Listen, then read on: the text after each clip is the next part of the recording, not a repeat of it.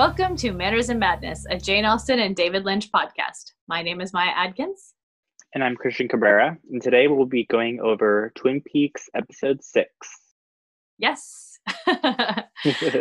Just jump in with our first impressions? Or do you want to check in and see how we're all doing? We can do a quick check-in. How are you doing? Well, I feel like last week time turned into like a weird plasma substance, so that it was going both simultaneously really fast and really slow at the same time. So that's about where I am mentally. Yeah, I think for me, time has the only time that matters is like once it's going to be over. Like I feel like days and months and anything else doesn't matter. Holidays. I feel like the only thing that everyone's like concerned with is when it's over. Yeah. I mean, it seems like people are going out and about, but I'm not quite ready for that yet. Yeah, unfortunately, I've seen too much of that. Especially today. I dropped off a bag at my mom's of stuff and just seeing people out and doing whatever, I guess, without masks on. It's just crazy. Yeah, I'm not ready to get weighed back into that yet. So, No. But should we go into our first impressions? Yeah, let's do first impressions. Well, why don't you start? Okay. I loved this episode. I thought it was the most 80s-esque episode. Like 80s/early 90s, just like all the sound effects and the like super soapy Vaseline on the camera kind of thing. And I loved it. I thought it had a lot of stuff to go over, a lot of like new revelations and lots of new plans starting to take place, and I loved it.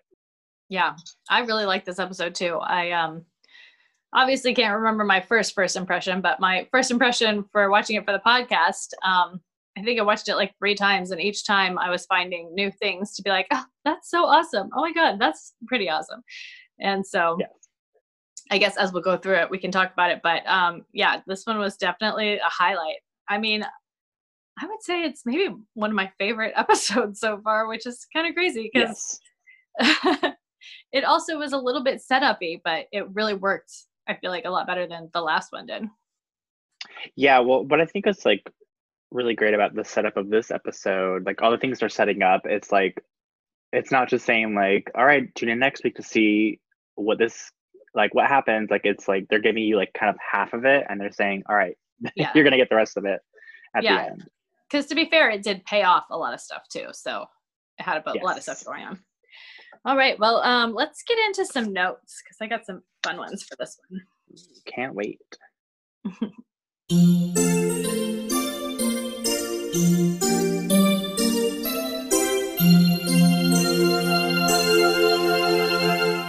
All right, so episode 6, titled episode 5. I'm never gonna let it go because I'm watching it also on the DVDs, and they're actually labeled episode 1, 2, like the actual, like right. This one is 5. But the other title that it's known as is Cooper's Dreams. I found out that these titles were from when it was released on Bravo, on TV. Oh, really? On Bravo. A re-release on Bravo. What an interesting switch. Yeah. So this one was written by Mark Frost. Okay. It was his first solo writing credit for the series. Directed by Leslie Linka Glatter. Have you heard of her? I always want to say like Link Ladder or something, but it's Linka Glatter. Linka Glatter. Yeah, she's done a ton of stuff, and I was so impressed with the directing in this episode. And so kind of thrilled that, you know, out of 6 episodes, of course, we've had 3 directed by David Lynch. No, 2 or 3 directed by David Lynch. Right. And at least 2 of the other ones have been by women directors. So, I mean, it just makes me a little happy. Yeah, because you wouldn't think that would be like super typical at the time. No, definitely not. Okay, so the director, Leslie Linka Glatter, noted that the episode it exemplifies the themes of longing and desire, which she felt characterized the series. She also called attention to the balance between the tragic and the comic elements, which that scene up near the end with Leland and Audrey, and mm-hmm. it was just like, yes, I could see exactly where you're coming from with the, you know, tragic and comic. Yeah. She would go on to direct 3 more episodes in the 2nd season. Ooh, yay. She praised McLaughlin, saying he fully embraced and explored the character of Cooper with a devotion to both the character's comedic elements as well as his dramatic side. We've also, I think in the past, heard tales of the crew like really thinking his comedic choices were really funny. So I like to hear all the different sides. Yeah. She also, she said, maybe I was thinking of this, but she said that the crew had trouble completing takes featuring Cooper because they would always laugh at his comic delivery. Like, it's like the best compliment. I know. She also claims that although some of the directors on the series emphasized the Audrey Cooper relationship, there was never any intention to bring the characters together as a couple. And I just think it's so funny. Each week we get a different director who's got a different take on Audrey and Cooper and whether they were ever going to be together. They had a little moment in this episode, so a couple little moments. I'm surprised. A couple very intimate moments. Yeah. Glatter also praised Eric DeRay's performance as Leo, since his real life personality was so lovable and sweet. I said that's not what we get from Leo. So no, he really pulls off the menace. Yeah. So through the series, the opening shots of the Great Northern often feature a convention of some sort going on. And even though it seems like the convention is the Icelandic businessmen, what I was reading said that this one featured the American Indian movement members. So I'm wondering, because there were some Native American men all sitting behind Cooper at the breakfast table. That's true. So maybe that was it. Yeah. So I guess there's a couple of conventions going on. Let's see what else. The shots in the woods were filmed in Angeles National Forest, which blended well with the Washington landscape that had been filmed previously to provide stock footage for the series. Oh. Yeah. I kind of could notice just because I knew it going in, but I've never thought before, these ones look different. Yeah, I would say they kind of look the same to me, so I didn't notice it. Yeah. So this episode was released on May 10th, 1990, and was viewed by 11.5% of U.S. households. Okay, and then the Log Lady intro. You don't get to watch these anymore, right? I don't. They're not on Hulu, so. Well, I wrote down the whole thing, so. Yay! I do want to hear it. She says, I play my part on life's stage. I tell what I can or can't. I couldn't tell what she was saying. If she said, I tell what I can, or if I tell what I can't. I think it's can. I tell what I can to form the perfect answer. But that answer cannot come until all are ready to hear. So I tell what I can to form the perfect answer. Sometimes my anger at the fire is evident. I noticed.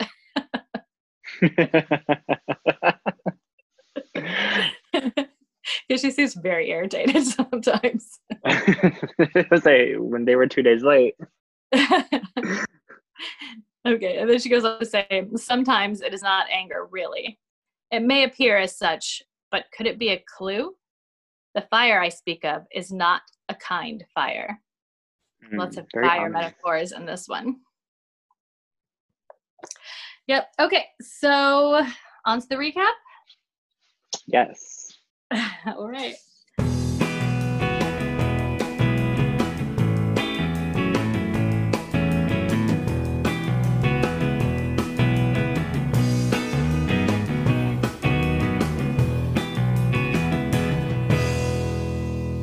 I'm drinking wine tonight. Cold brew. We got the opposite effects going on. Downers and uppers. Yeah. Okay. So we open on a red full moon. And we hear some chanting / singing going on. It wakes up Cooper, who's annoyed, and complains to Diane in his tape recorder. He wants her to send him some silicone earplugs. Like the ones he had in New York. Yeah. I'm surprised he doesn't just keep some in his travel kit. The waitress, he goes down for breakfast. The waitress, the same one from the previous episodes, explains that the singing is an Icelandic business group. I tried to look up that waitress, by the way, because I feel like she appears later in the episode, but we'll get to that later. But I couldn't figure out who she was. Yes, and we can also see the American Indian group behind him, I believe. Right. Okay, so Audrey slinks in and sits with Cooper. Slink being the key word there. Yeah. She mentions her new job, but doesn't get a chance to tell the details because Cooper has got to go. And then he asks her how old she is. Oh, God. She says 18, and he says, "See you later, Audrey," with just such a tone that I'm like, I can't read you at all. I wonder what Audrey thinks of that. Yeah, well, it seems like so like flirty, and but also made me uncomfortable because she's still in school, and I'm like, ugh, the 90s were weird. Well, I just don't know. Cooper, it does seem a little flirty from Cooper, but it also seems really deadpan, so it's hard to really... Because I think he's just got like a baseline like flirty tone, because sometimes like when he's talking to like anybody else, like even like Hawk or the sheriff, like it just seems that way, and I'm like, maybe he's just flirty with everyone. That's just what he likes to do. It's just his natural exuberance. Yeah, he's got a natural charisma. Yeah. Okay, so Jerry comes in. He's been celebrating with the Icelanders. Ben is also becoming annoyed by their loudness. You know, they've had a lot of complaints. Jerry says that he's in love, and I said, what is he wearing? Did you see this shirt he was wearing? Yeah. Well, I liked the whole, like, the button configuration, but it was also, like, 40 feet long. It went, like, almost to the floor. It had the weirdest little... dot line things going on. Yeah, I liked that. I liked the pattern of it. It was very much like if a tunic had a tunic on it. Like it tunic on tunic on 90s. Tunic. It feels like a lot of the fashion in the show kind of tries to harken back to the 50s, but sometimes there's stuff that's so 90s in there that it's like, sorry, you can't be timeless with that shirt. No. So Ben is planning a gala for tonight, and is contemplating bringing them to One-Eyed Jack's, the Icelanders. Mm. And then Leland shows up in, I think, his pajamas? At least a robe, I think. Yeah. You know, every time Leland enters a room, he's like, his facial expressions are always so, like, commanding in a way to me that I never really notice anything else, because I'm like, what's gonna happen? Mm-hmm. Yeah, I mean, he's very upset. Ben, you know, basically is like, you need to go home and leave us alone. Get away from here. Yeah. So Harry and his crew are still investigating Jacques' apartment. Harry and Andy. This is so funny. Cooper walks in, and Harry gives Andy the secret symbol for donut, which is just like a circle. He does it twice. Like, I'm not going to say any words, but you know what this means. Donut, him. It's an emergency. I'm going to start using that and be like, Christian, donut. Donut. I'll send a box. I did... in my head, when we got to the apartment and sold donuts, in my head I screamed, "The donuts are back!" Yeah, like, me too. We only had one episode without donuts, and it was noticeable. Yeah, it kind of put a damper on the whole thing. Okay, so there's a lot of other cops there who are all doing forensics, I presume. No sign of Bernie, they say, and of course I was like, "Well, I know where he is. He's dead." The blood from Leo's shirt is not Laura's, but Jacques'. I think it's AB negative. Yes. Yeah, and this is the episode where Doc Hayward starts becoming real impressed by Cooper's deductive skills. Like, everyone else has already kind of seen them in action, but Doc Hayward is really witnessing them in this episode. He's just, like, always in awe, like, stumbling in the background. How did you know it wasn't Laura's blood? Cooper investigates the ceiling and finds a copy of Flesh World, which I can't tell, but it looks like there's a giant penis on the cover. Oh, I didn't even look. I hate that name, Flesh World. Ugh. Yeah. The word flesh. So Cooper deduces that Jacques was kind of the pimp / go-between for Ronette and the, whoever's writing into Flesh World. The writers. Mm-hmm. Yeah. And they find a letter with a photo of a man with a beard and a mullet in a fancy blue nightgown. It's really the mullet that just seals the deal. Yeah. I love it. I'm like, oh, this is what you like, Reddit. Okay. I say it's very interesting, very atypical and like subtle queerness. Yeah. We also noticed that Leo Johnson's truck is on that page. Uh-huh.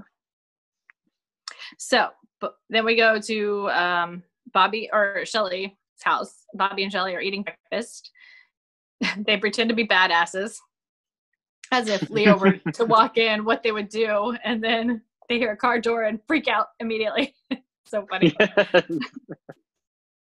It's Andy, and Bobby hides, and Shelly plays her part, setting up Leo, and once they leave, I said, these two cannot keep their hands off each other. They start making out. Yeah. Again. Well, she's supposed to be 21, right? No. I mean, that's what the birthday said, but I think she's supposed to be the same age as Bobby and the rest of them, like 18. Oh, okay. Yeah, at least according to the stuff I was reading last week. Right. Okay. Because they just seem like so, like, it's like the most, like, teenage, like, all over each other. You have to remind me when we get to the deep dive. I totally forgot. I have those trading cards. I didn't even remember that I had them. I'm gonna like go get them out when we get to the deep dive so I can look at it. But yeah, I was actually looking through them, and whoever made them, first of all, had an obsession with Gemini and Virgo.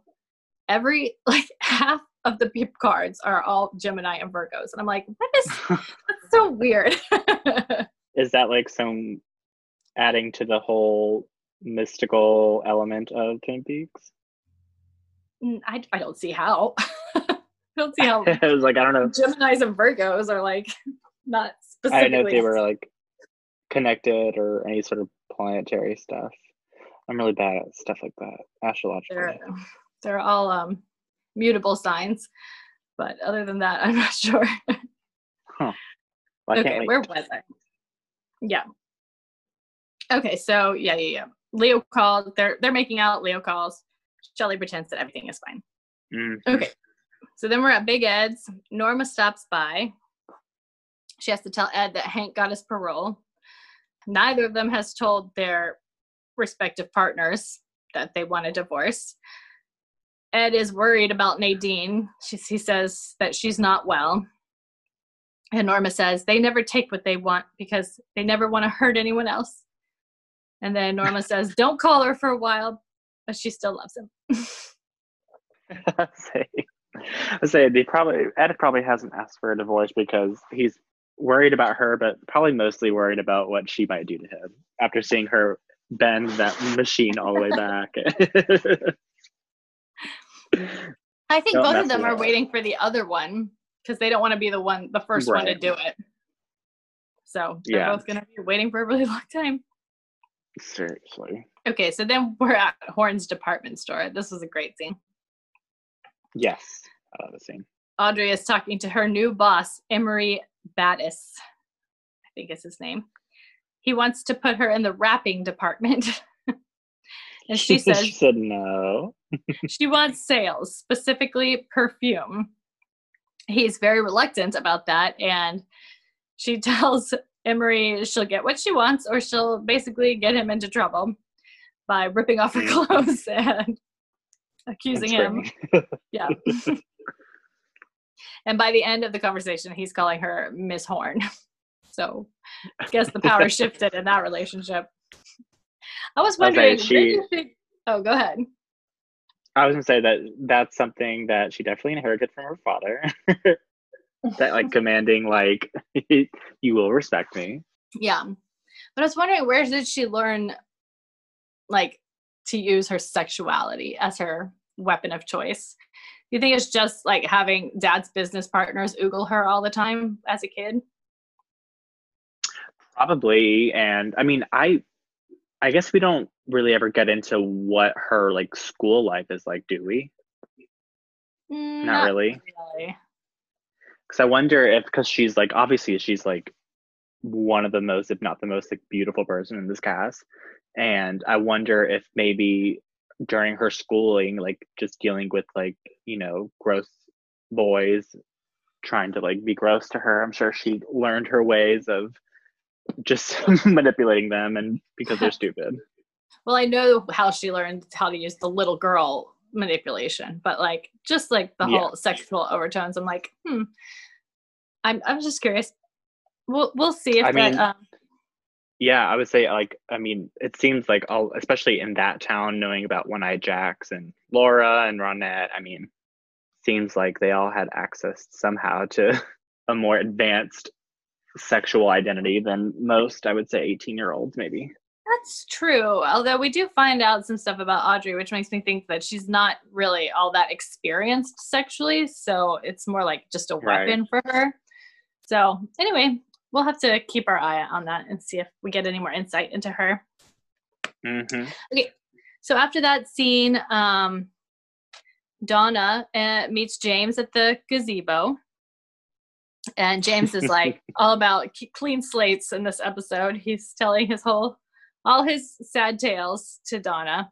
He admits that his dad isn't dead, like he said he was. He's just ran off at some point. His mom is an alcoholic, and she travels around getting drunk and picking up guys, which I don't know. Does that mean she's a prostitute or a sex worker of some sort? I don't know. Like, because it almost sounds like, because he never said that she got paid for it. Like, that's not, he never like insinuated that's how she made her living. I wonder if maybe it's just like him trying to say that she's an alcoholic and also uses like sex as like a sex addict, basically. Maybe it's a sex addict thing. Isn't she supposed to be a journalist, allegedly? No, he said that she wrote short stories and poems. Oh, I don't know where I got journalist from. Well, because he says she traveled around and was a writer, so it's like a journalist, but no. Yeah. So he's basically saying he doesn't want any secrets with her, and Donna is very understanding. And they're still determined to solve Laura's murder. And I was wondering, has James's hair always been as black as it is in this episode? I don't know. I feel like it's so interesting. It's so weird to see him with black hair, because it just looks like it's not right. Does that make sense? It's like dyed. It just looks like it's so dark, and it just doesn't match him. Brown the last few episodes. It definitely looked a lot darker. Because you could tell like the stark difference from like his skin being so pale, and then you see like this like jet black hair.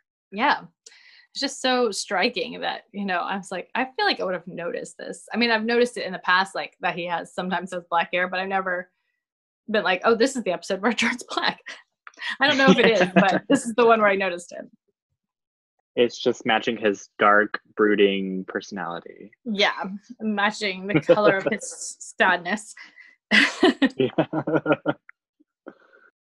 So we're back at Jacques, and more donuts, yay! They're passing around a plate of donuts, but they're all still wearing their gloves. I'm like... That's what I was going to say. I was like, they are sorting through evidence, touching the apartment, and then grabbing these, like, sticky, wet glazed donuts with their gloves. It drove me crazy. I was like, not good police work. No, we all know how to use gloves by this point, so we're not. Yeah. Although sometimes when I eat a donut, I wish I was wearing a glove because they can be very sticky. I don't mind messy foods, but I was like, I feel like we're all hyper aware of like glove culture now that anything, any like sort of like misuse of them, we're like, what are you doing? Common sense. I mean, I don't know if that was like a funny thing. They were trying to be like, they're picking up the donuts with the gloves on, but.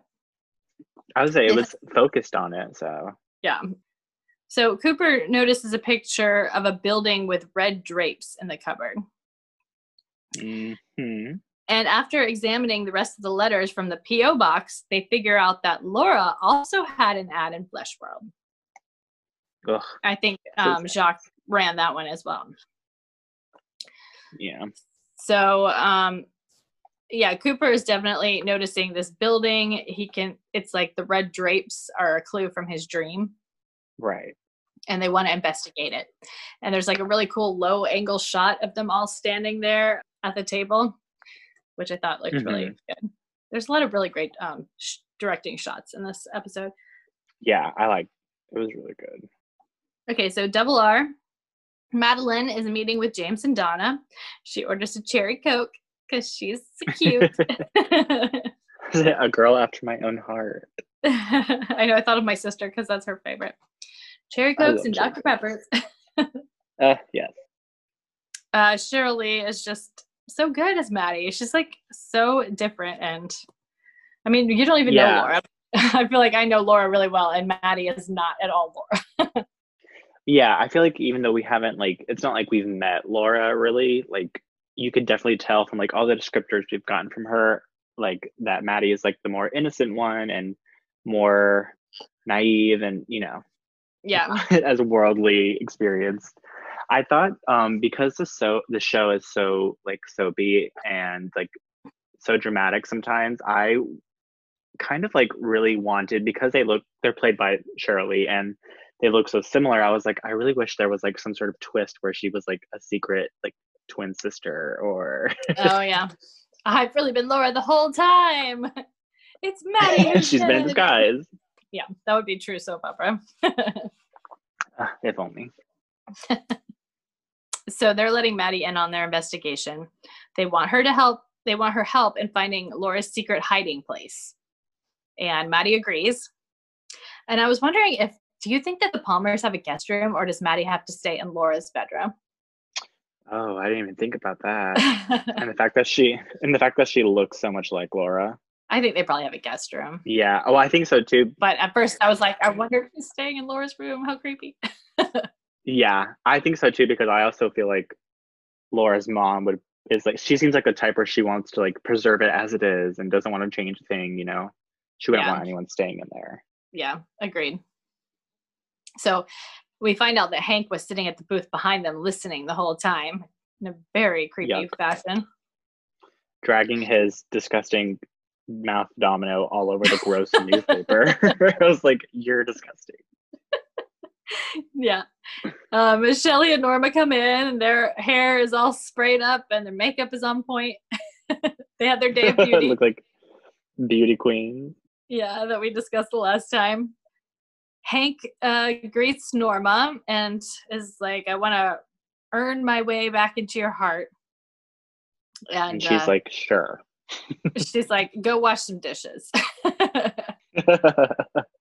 I was like, yes, please. Norma is the best. When she tells him to go wash the dishes and he's like, can I finish my coffee first, boss? The look on her face is just one of pure disgust. She like hates it so much. Yeah. Meanwhile, in the kitchen, Shelley is watching Invitation to Love, our favorite. We get to see Chester get punched by a dude in sunglasses, or maybe just slapped. I think he gets slapped around by a dude in sunglasses and a bandana. And meanwhile, this other old white-haired guy who kind of looks like a Santa Claus or something is tied up and gagged. So I don't know what's going on there, but...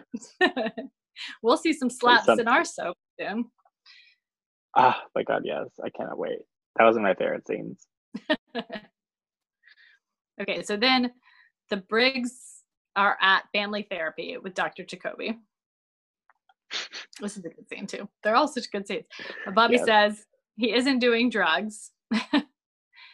And Jacoby asks, does Joby, I don't know, but for some reason, James is like, or not James, Bobby is saying that he never killed anybody. Did Jacoby ask him, did you kill have you ever killed anyone, Bobby? And he says, no, but my father has. I think I don't know exactly how. Or maybe like, yeah, or like witnessed death or something. It was a question like that where it wasn't like, you know, accusatory, but it was like, have you ever had an experience with death? Maybe. Yeah, but we did hear James and the pilot say that Laura said that Bobby killed a guy. So anyway, so Bobby deflects. Yeah, he's deflecting, says his father has. Jacoby basically then asks to speak to Bobby alone. And he wants to know what happened the first time Laura and Bobby made love. And he asks, did you cry? Then did she laugh at you? And that really gets to Bobby. And seems like it might be true. Yeah.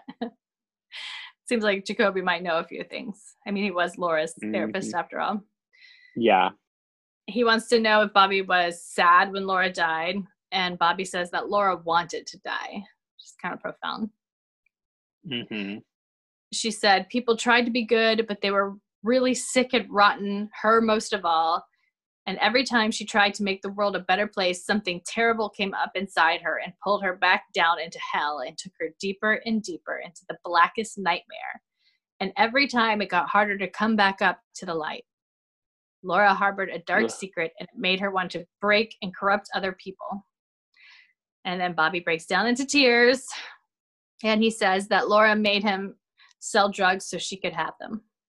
And it's like, this is when we really get to see another side of Bobby, you know? Yeah. Yeah, I really felt for Bobby. Yeah. Maybe just because it seemed like his douchiness might have come from Laura more than anything. I was about to say, maybe it seems like, you know, he was manipulated. Yeah. Because it's, from what we've kind of gathered, it seemed like she definitely knew how to get what she wanted. Yeah. It's really a cycle of abuse, you know. She was basically abusing him, and he's lashing out at other people, and who was abusing her, we don't know, but anyway. Yeah. So then we see a crow flying, get some interstitial mountains. I had a theory about owls and crows after watching this scene, but maybe I should wait until after we go over the scene to get to it. Okay, yeah. Because that's where I got all the clues from. So the police boys are trooping through the woods. Hawk is like, hold up. And he finds a snap twig, and he's like, this way. Like, you could have just followed the power lines going to this cabin. It's like the most ridiculous. So they find a cabin. Is it the one? No, it's the Log Lady's cabin. She invites them in, and she serves them tea and cookies, and Hawk really wants some cookies. She says that the owls won't see them in there, and she says, shut your eyes and you'll burst into flames, which I was like, I'm not sure what that relates to, but I love it. Yeah, this whole scene was them just basically saying over, yes, ma'am. Yes, ma'am. She says she's been expecting them, and they're 2 days late. Her log saw something significant, but tea first, and then be ready. Good boy. She goes on to tell some of her backstory, that her husband was a logging man who met the devil. Fire is the devil, hiding like a coward in the smoke. So I guess we can assume that he died in a fire. Ugh. But he also seems to have died the day after their wedding. So tragic. Oh my God. Cooper finally asked the log what it saw that night, the night Laura was killed. And the log says, interpreted by Catherine, dark, is her name Catherine? No, it's Margaret. It's Margaret, the Catherine Coulson's actress. Yeah. She says, dark laughing. The owls were flying. Many things were blocked. Laughing. 2 men, 2 girls. Flashlights passed by in the woods over the ridge. The owls were near. The dark was pressing in on her. Quiet then. Later, footsteps. 1 man passes by. Screams far away. Terrible, terrible. 1 voice. Girl. Further up, over the ridge. The owls were silent. All the men seem uncomfortable and shivery. She speaks in poetry, Margaret Lanterman. Mm-hmm. She's write it down. So they leave her. They're trekking through the woods again, breaking down what they just learned. The girls were Laura and Ronette, the men, Leo and Jacques. Who was the 3rd man? Bob. They hear music. Yeah. They hear music in the woods and follow it. And then they see a crow again. And then there's this awesome 4-man shot with Cooper, Harry, Hawk, and Doc Hayward all like lined up perfectly. It's such a great shot. They're looking at the cabin. Then we see the crow again. And they sneak up, guns drawn. I think they leave Doc Hayward outside. Yeah. Inside, there's a record player, and it's repeating the album, and that's where the music's coming from. And Cooper says, "And there's always music in the air," because that was another line from his dream. Right. The room is covered in red fabric, like a fire hazard covered, and they come across the Mima bird, Waldo, and they find a camera with film inside, which I was like, Hawk, if there's film inside it, you don't just open it like that. You're going to expose the film. Yeah. There's blood on the floor, and a bunch of poker chips come out of a cuckoo clock. Mm-hmm. We know those poker chips. Yep, we've seen them. We saw one that was in Laura's stomach. Mm-hmm. So then we're at the Great Northern. We see Josie sitting in the dark, smoking a cigarette, which is like creepy beginning. I know. You don't even know really that you're there, but you figure that looks like the Great Northern, and it's like, what's she doing? Mm-hmm. This is not the Josie I know. Meanwhile, the gala is in full swing. The lady playing the piano in this party or whatever, she looks just like the waitress, I think, from the beginning. But she seems to have an accent. So I don't know if it is her, or if it's even supposed to be her, but it looks like her. And I was like, you're a waitress and a piano player? Oh my God. Multifaceted. And I did look it up. The only thing I could find, the only name that didn't match with anyone I could recognize, was a Trudy. Okay. Played by Jill Ingalls. So maybe. I don't know. Maybe.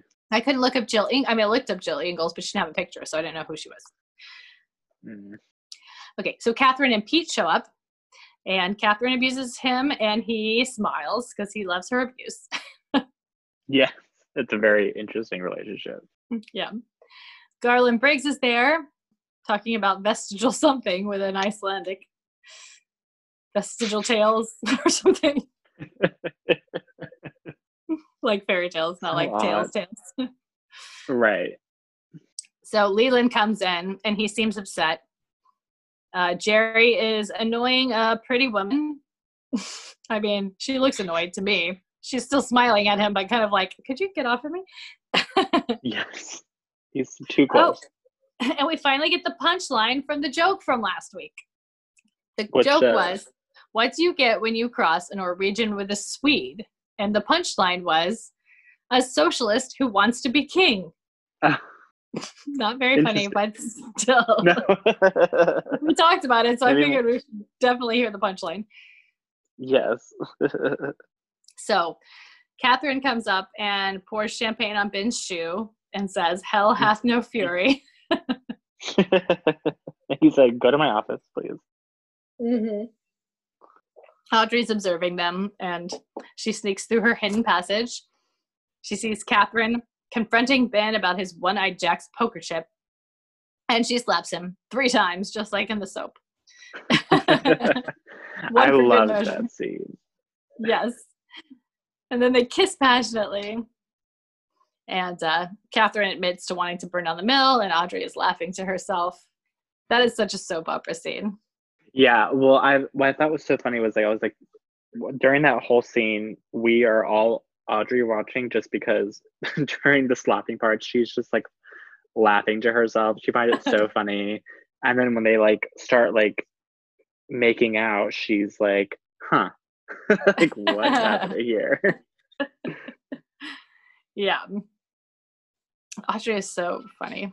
Okay. So Pete is drinking a tall mug of milk. It's like, of course Pete is. I'm going to get milk drunk tonight. Okay, so Jerry is trying to, he's like talking on a microphone in front of the room, trying to sell the Icelandic folk, when Pennsylvania 65000 abruptly starts. And I want to know who started that music. It wasn't Leland. Yeah. No, it wasn't. He was in the room already. I don't know, but obviously it was purposeful. You think so? But I was like, it seems like it, because is that the same song that made him go a little dance crazy last time? Yeah, but I can't think of who would start it. And why would they be trying to hurt Leland? Well, I don't know if they're trying to hurt Leland or if they're trying to disrupt the whole Icelandic deal. I don't know. It's a mystery. If you have any suggestions on who you think started that music, write us in and let us know, because we're curious. Yes, I want to know the purpose. It's the biggest mystery so far. Leland starts to freak out. He starts crying and dancing by himself, and Ben and Catherine come in, and Ben insists that Catherine dance with him so as to not cause a scene. And yeah, this is the scene that does a really great job of threading the needle between comedy and drama. Oh yeah. Ben is off to the side being like, I want him out of my life. And everyone else starts dancing, and they all start grabbing their head, which makes it really funny. But then you see Leland crying, and then Audrey is watching this whole thing and just crying in the corner because it's heartbreaking, really. Everyone trying to cover up the pain. Yeah. And then we see Josie still sitting in the dark smoking. And then we go to the Palmer house. And I really like the way the clock is ticking in this scene. Mm-hmm. Because it feels like being at my grandmother's house, like staying overnight and just hearing the clock tick, tick, tick, tick all night long. Yeah. It adds like an ominous tone to the scene, just because it's like, you know, secretive, don't want to get caught. It's like one of those things you don't notice if your house has a ticking clock, but if you're in someone else's house with a ticking clock, you notice that. It's like the loudest thing. Yeah. So anyway, Maddie sneaks downstairs to call Donna. She found a tape in Laura's hiding place, and she's going to meet them tomorrow, and they need to bring a tape recorder. So then we go back to the Great Northern. Ben meets with Josie, and she says that no one saw her come in. And Ben told her where the fake ledger would be. Right. In Catherine's thing. So I guess this is all like a triple cross on Catherine? Yeah. I was, because I don't remember this. I probably am not going to really remember anything else from this season from my first watch, because so I was like, oh, what's going on here? Yeah. It's like a double cross. Josie's in on the plan. But then I'm also like on the mindset, like, can you really trust Ben Horn? Yeah, Ben is definitely playing both sides, so we'll see what happens. But Ben kisses her hand. Yep. So then we're back to the Johnson house. Shelly's at home. She's got her gun with her. Leo comes home and gets some gas cans. And then Hank comes up and sucker punches him out, tells Leo to do as he's told. Yeah, because everyone in this town is bad. Everyone's a criminal. Yeah, so Leo comes inside. He's like, all beat up. He's pissed off. He throws Shelly around, and she points the gun at him. And he's like, what are you going to do with that? and she closes her eyes as tight as she can and shoots. And he grunts. Good for her. And runs off. We see the light swinging, and we hear this a little bit of we hear the music, like, does this crazy scary swelling thing, and it like fades into the sound of the waterfall, and it pushes into a close-up of that, which is really cool. Okay, so final scene. Cooper's coming back to his room for the night. The singing is still going on. He notices that his door is ajar, and he pulls his gun. And when he opens, he tells whoever it is to turn on the light, and it's Audrey, naked in his bed. And she looks like she's still crying, and she says, "Don't make me leave. Please don't make me leave." And that's the end of the episode. I was like, why would she leave at the door ajar? Especially if she's like naked in a man's bed who, in her father's hotel room, like you would think she would be like, let me close the door. Yeah. Well, maybe it was, she was more afraid she would get shot if she left it shut. That's true. Do you have a favorite moment from this episode? Or did you want to have anything else you want to say about this one before we move on? I just, like, when I said earlier, this is like the most like late 80s, early 90s-esque episode. Just like when Leo is getting like punched out, the punching noises really caught my ear, just because they sounded so like, I don't know what you would describe it as, but they're like, you know, they're not realistic at all. Yeah. They're so funny to me. I kind of laugh a little bit. Yeah. And then just, I don't know, a lot of the music and this, just like, I feel like this was the most soapy Vaseline on the camera kind of episode, just with all like the dramatic scenes. Everyone's like, double crossing, and then there's slaps and passionate embraces, and but it felt like a really good soap opera, you know, like not like a daytime soap where you're like, okay, let's get through all the boring parts. I was gonna say, if more soap operas were like this, I would probably watch them. Oh yeah, I mean, those are the parts that you watch soap operas for. All the parts that are crammed into Twin Peaks. Normally, soap operas have those parts, but there's just like about 5 weeks of filler in between each thing. Right, people talking at each other really pointedly.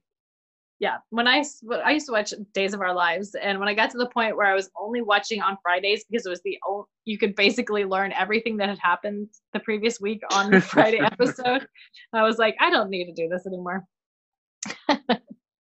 Maybe it's a new format for them that they should follow.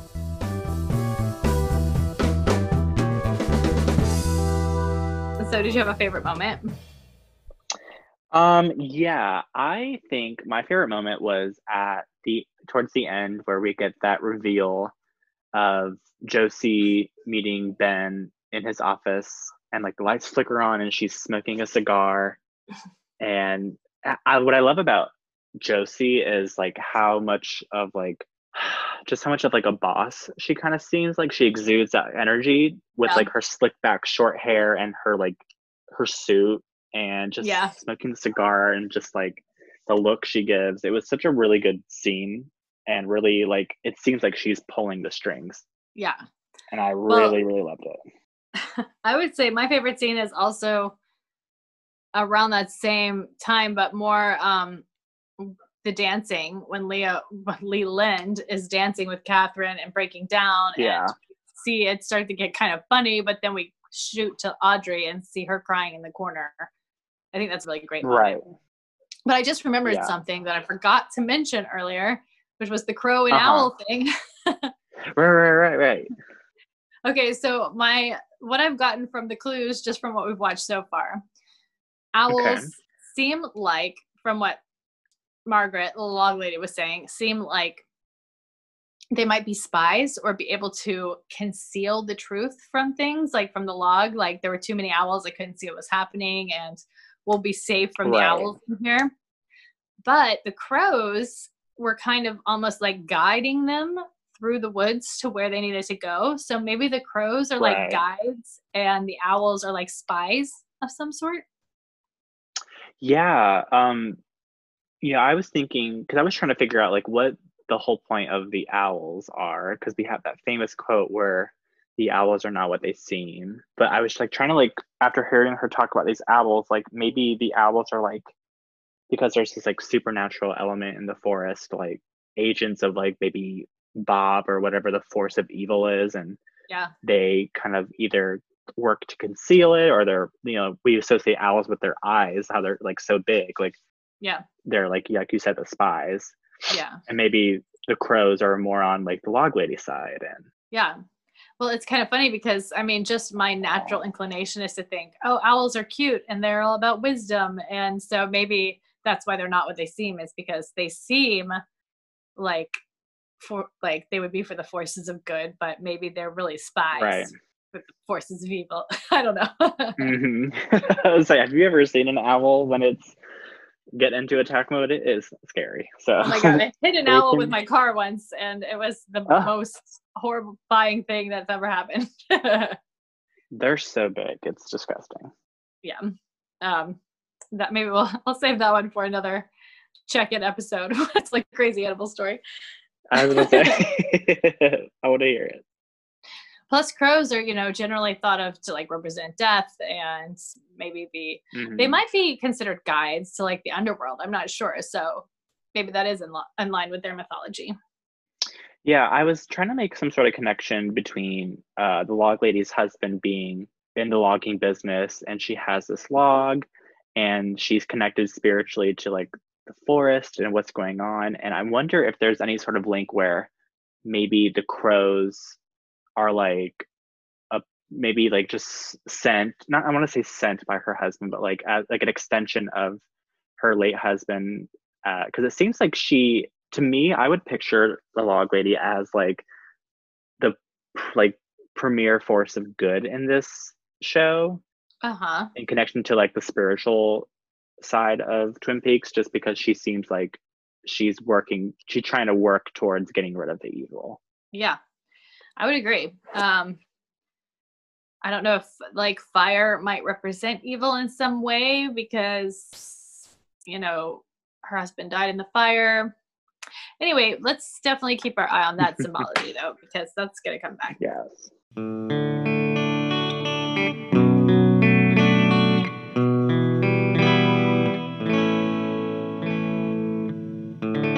But luckily for us, I did my deep dive this week on the Log Lady. Yay! Because this is like such a good episode for her. This is the first time we really get to know anything about her. And we get a lot with her, actually. So her name is Margaret Lanterman, but her maiden name is Coulson, just like her real life counterpart, Catherine Coulson. Yeah. She has appeared in every iteration of the show, including season 3. Oh, good. She's already a fixture in the town by the time of Laura's murder, obviously. And most residents regard her as crazy. They always call the best people crazy. Yes, it's mainly due to her habit of carrying around a small log with her everywhere. Little did I know. Yes, she claims to have a psychic connection to the log, often dispensing advice and visions of clairvoyance, which she claims come from the log. And during the investigation, Cooper makes frequent use of her abilities. So this is the first one we're seeing. According to David Lynch, the Log Lady was an old idea of his. He had intended to do a TV series based on the character called I'll Test My Log with Every Branch of Knowledge. And the idea came about while he was working with Catherine on Eraserhead. Huh. Yeah. So I guess it was always her character. It was always Catherine Coulson. So this episode particularly, we get a lot of her backstory about her husband was a lumberjack who died in a fire on their wedding night decades prior to the series starting. There's only a little bit more that's actually revealed about her husband, but I don't want to spoil it here, so I'll just leave that as a future mystery. She gives advice throughout the series, not only to Cooper, but also Major Briggs, and is strongly implied that she does give advice to Donna as well. And we see her give advice to Laura in Firewalk with Me before Laura dies. In the book, The Secret History of Twin Peaks, it is revealed that when she was in elementary school, her and two of her peers, who we will meet, but I'm not going to mention them because we haven't met them yet. But her and two of her peers disappear into the woods during a school nature walk. And they were found a day later, having lost time and bearing strange triangular marks on their skin. Oh. Yeah. That's scary. This book also says that her husband's name was Sam, just so we know. Okay, so the character is referenced in many, many shows and other media. Mm-hmm. Not long after the Twin Peaks premiere, she was... Oh, did you hear that? Mm-mm. It sounded like something crashed against my house. Okay. Oh. Okay. Where was I? Okay. So it's not long after the actual series premiere, a show called Northern Exposure also started. And in their first season, they referenced the Log Lady. There is an episode of Eerie, Indiana. Did you ever watch that show? It might have been before your time. I did not. I watched that show for a little while. It was like a Nickelodeon kids show, but it was all spooky tales. Oh. There was a video game called Alan Wake that had the Log Lady, which I swear I've played a game like that. Yeah, I've heard of that game. Yeah.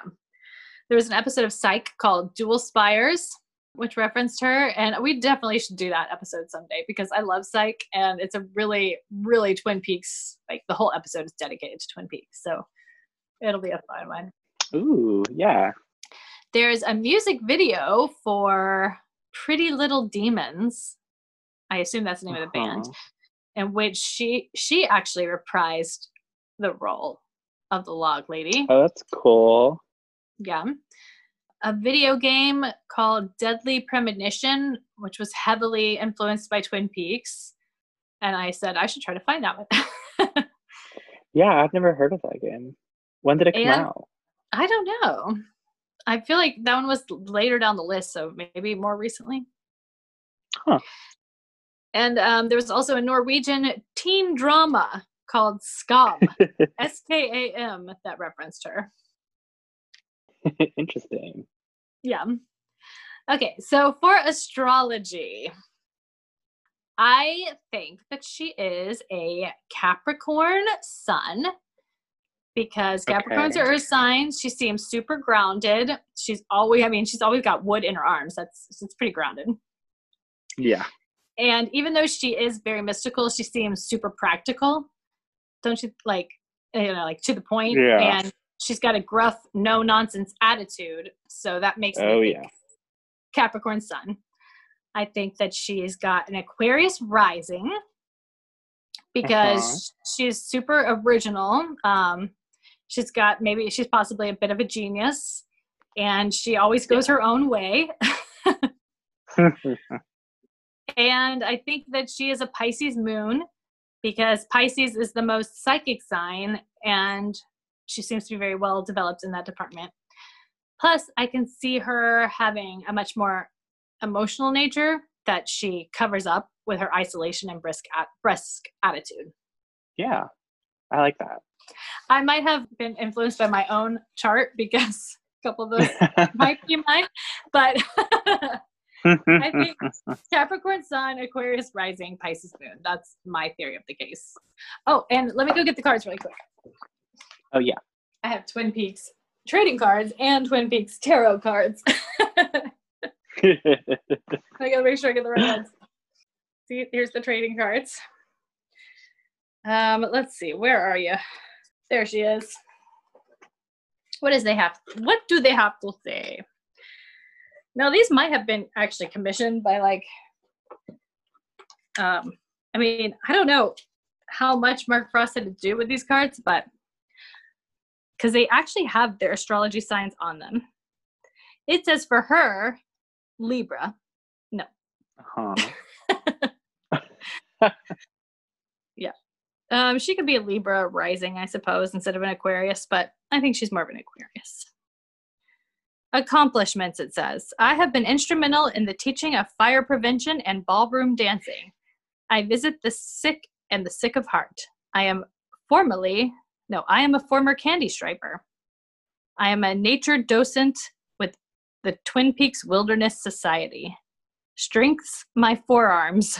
Weaknesses, rugged, good-looking men and saplings. It says she went to Evergreen State University in Washington. She likes fresh bear claws and broccoli, reading historical novels, and taking long walks in the woods. So, yeah. Interesting little fun thing made. I love the cards, but do not necessarily agree with their conclusions. I don't think Margaret Lanterman actually wrote this. I think someone else did. Her log is on here too.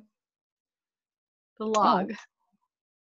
It's from a ponderosa pine, which is indigenous to the Northwest. It's from a lateral branch. It's 8 to 9 years old. And yeah, the tree it came from can take 350 to 500 years to reach maturity. Jesus. Yep. Okay. Oh, so for Harry Potter, Gryffindor? I was going to say Ravenclaw. Ah, see, this is what I wrote. Gryffindor, but a loner who works in the library with the Ravenclaws. She goes across house lines. Yeah, it's like she's a Gryffindor, but she works with the Ravenclaws all the time. Yeah, I like that. Yeah, because she's got like that like heroic kind of like attitude, but I also was like thinking Ravenclaw because she seems to like suppress her emotions for like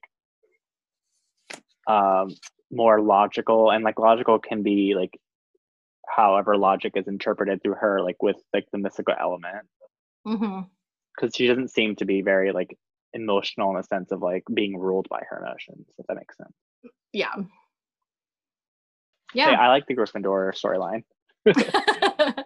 I mean, she could be like yeah, I don't know. Yeah, we can just pretend that's her story. I mean, she'd definitely be a teacher at Hogwarts, whatever she graduated, teacher, librarian. Oh, yeah. Something to work there. I was gonna say, who was the clairvoyant teacher with the glasses? I can never remember her name. The one Emma Thompson played? Yeah. Or McGonagall? Oh, Trelawney? Yeah. Professor Trelawney, the one that ends up like getting asked to leave, and then McGonagall's like, she's actually staying. Oh, right. You remember? Yes. Yeah. That would be her. I should rewatch the Harry Potter movies. I was thinking the same. All right, should we do our final thoughts on the episode? Yes. Well, I can go first. My final thought is that I liked the episode, same as my first thought. I thought it was great. I really loved the direction. I thought Leslie Linka Glatter really stood out. You know, besides David Lynch, I would say that she has definitely been my favorite director so far. I thought the episode, even though it wasn't like, you know, major, huge things, even though big stuff does happen in this episode, but it still all felt really exciting, and I really liked it. Yes, I agree. I thought it was jam-packed with reveals and funny moments, and it was just really entertaining episode, and I'm excited to see what more they're going to give us. Yeah, me too.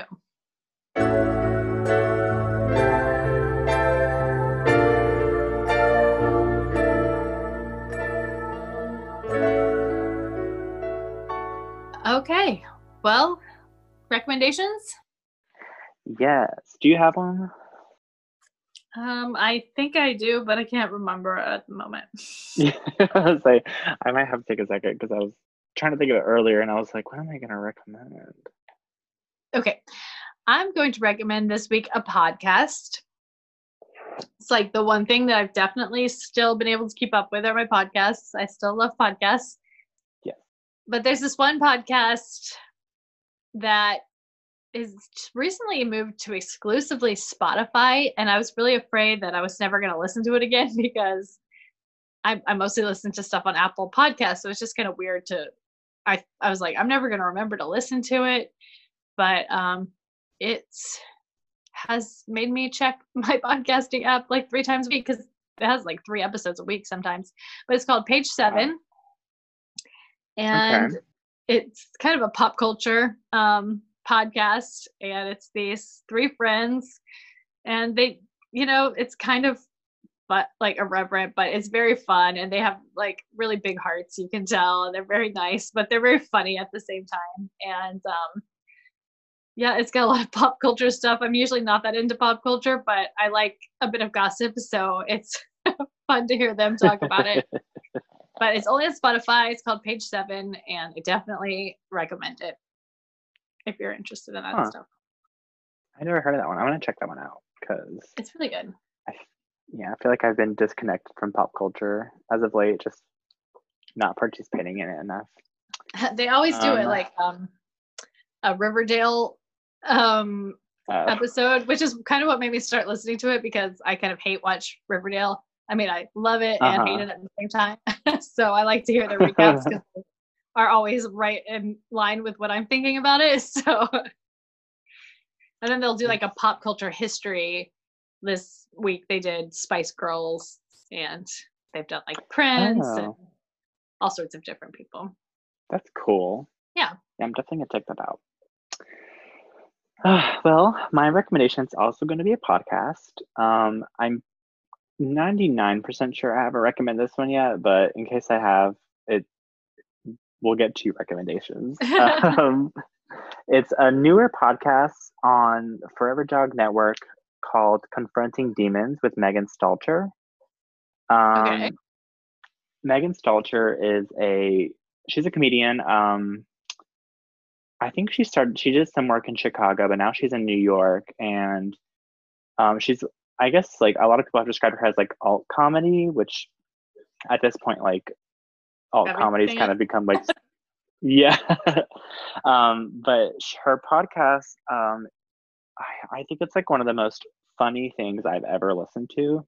She releases 2 episodes a week. The first one, I think on Tuesdays, is she brings on a guest. And so she starts like, she puts on this like performance of a person who is like a mess and who is like just kind of selfish and just crazy. And she hosts it with her brother, who is like the grounding, like almost like normal person.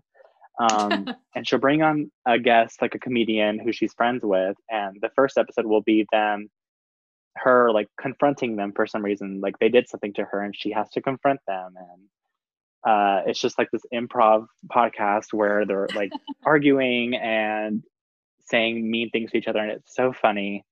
And the second episode on Thursday is like a conversation with them about like, have they done anything where they've confronted someone about a problem or a person recently, and they kind of talk about that and joke about that. But specifically the episode with Cole Escola, who's also one of my favorite comedians, was so outrageously funny. I luckily was alone in my apartment because I was scream laughing at it. It was so funny. So I would recommend that episode specifically. Okay, awesome. I'll have to check that one out. If you want to contact us, you can find us. Our Gmail is mannersandmadness@gmail.com. Our Twitter is @mannersmadness. Our Instagram is @mannersandmadnesspod. And our website is mannersandmadness.com. And you can leave us a voice message. Yes. And next week we'll be doing Northanger Abbey chapters 21 through 23, and then we'll be doing episode 7 for Twin Peaks. Well, like, I don't need to look up a paper for that. I got it in my head. And then we've only got 2 more, and we'll be done with this whole section. Can you believe it? It seems like it's flown by while also we've been doing it for so long. Yeah. Well, it's kind of weird having started this whole thing right before this whole quarantine thing. So, right. it kind of exemplified the weirdness of time. Yeah, I agree.